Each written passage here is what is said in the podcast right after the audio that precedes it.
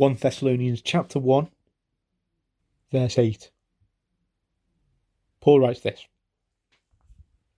For not only has the word of the Lord sounded forth from you in Macedonia and Achaia, but your faith in God has gone forth everywhere, so that we need not say anything.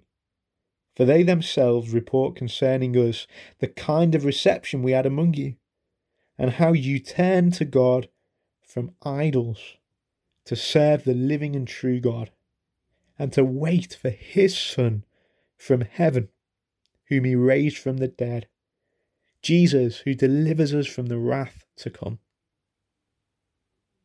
What a fantastic thought that as Paul and his friends are travelling on their journeys to present the gospel, this testimony has already outpaced them, it seems.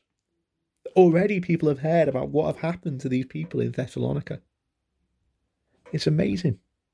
And it shows the power of what has happened. If we are living lives where Christ is at the centre, where we are seeking to be faithful to his word, where the Spirit is active in our lives, then that will impact the way that we live. And that is going to have an impact on the people around us and the people around them. And eventually, hopefully, people will be saying, Have you seen what happened? But notice as well, this isn't a case that people are chatting about how these people are really nice guys. It says how you turn to God from idols. They're known for their idolatry, but idolatry which has changed into worship of the true and living God.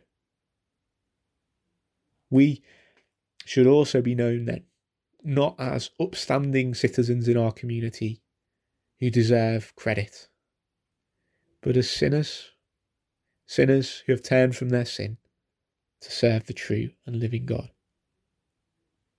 What else does it say there?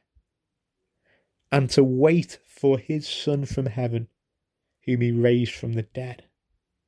Jesus, who delivers us from the wrath to come. We are to wait for Christ to return. What a fantastic hope that we have as we wait for our Saviour, who has already defeated death, who has already won the victory for us, who has already gone to the cross and borne the punishment that we deserve. Jesus, who hung on the cross and took the wrath of the Father in our place so that we could be forgiven. He is going to come back and he is going to establish his kingdom on earth. A kingdom where there'll be no suffering and no death. And that is our hope. Jesus, who delivers us from the wrath to come.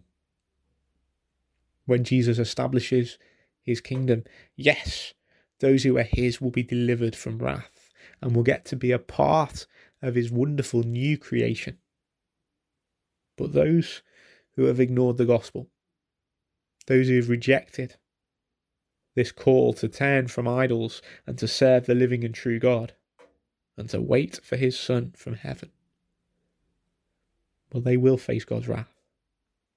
And that is why the gospel is so important. That is why it is critical that we understand we have broken God's laws. We have fallen short of his standards and we deserve his anger. We deserve his punishment.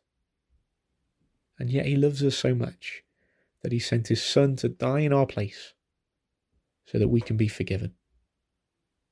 Let's pray. Father, I pray that you would help me to understand the truth of the gospel. I pray that you would show me my sin.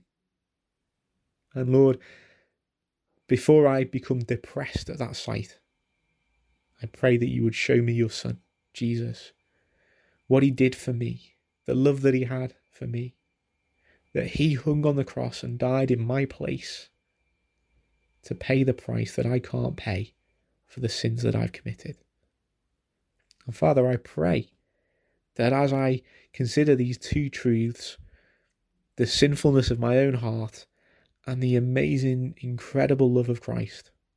I pray, Lord, that that would cause me to turn away from idols, to serve you, the living God, and to wait for your Son to return.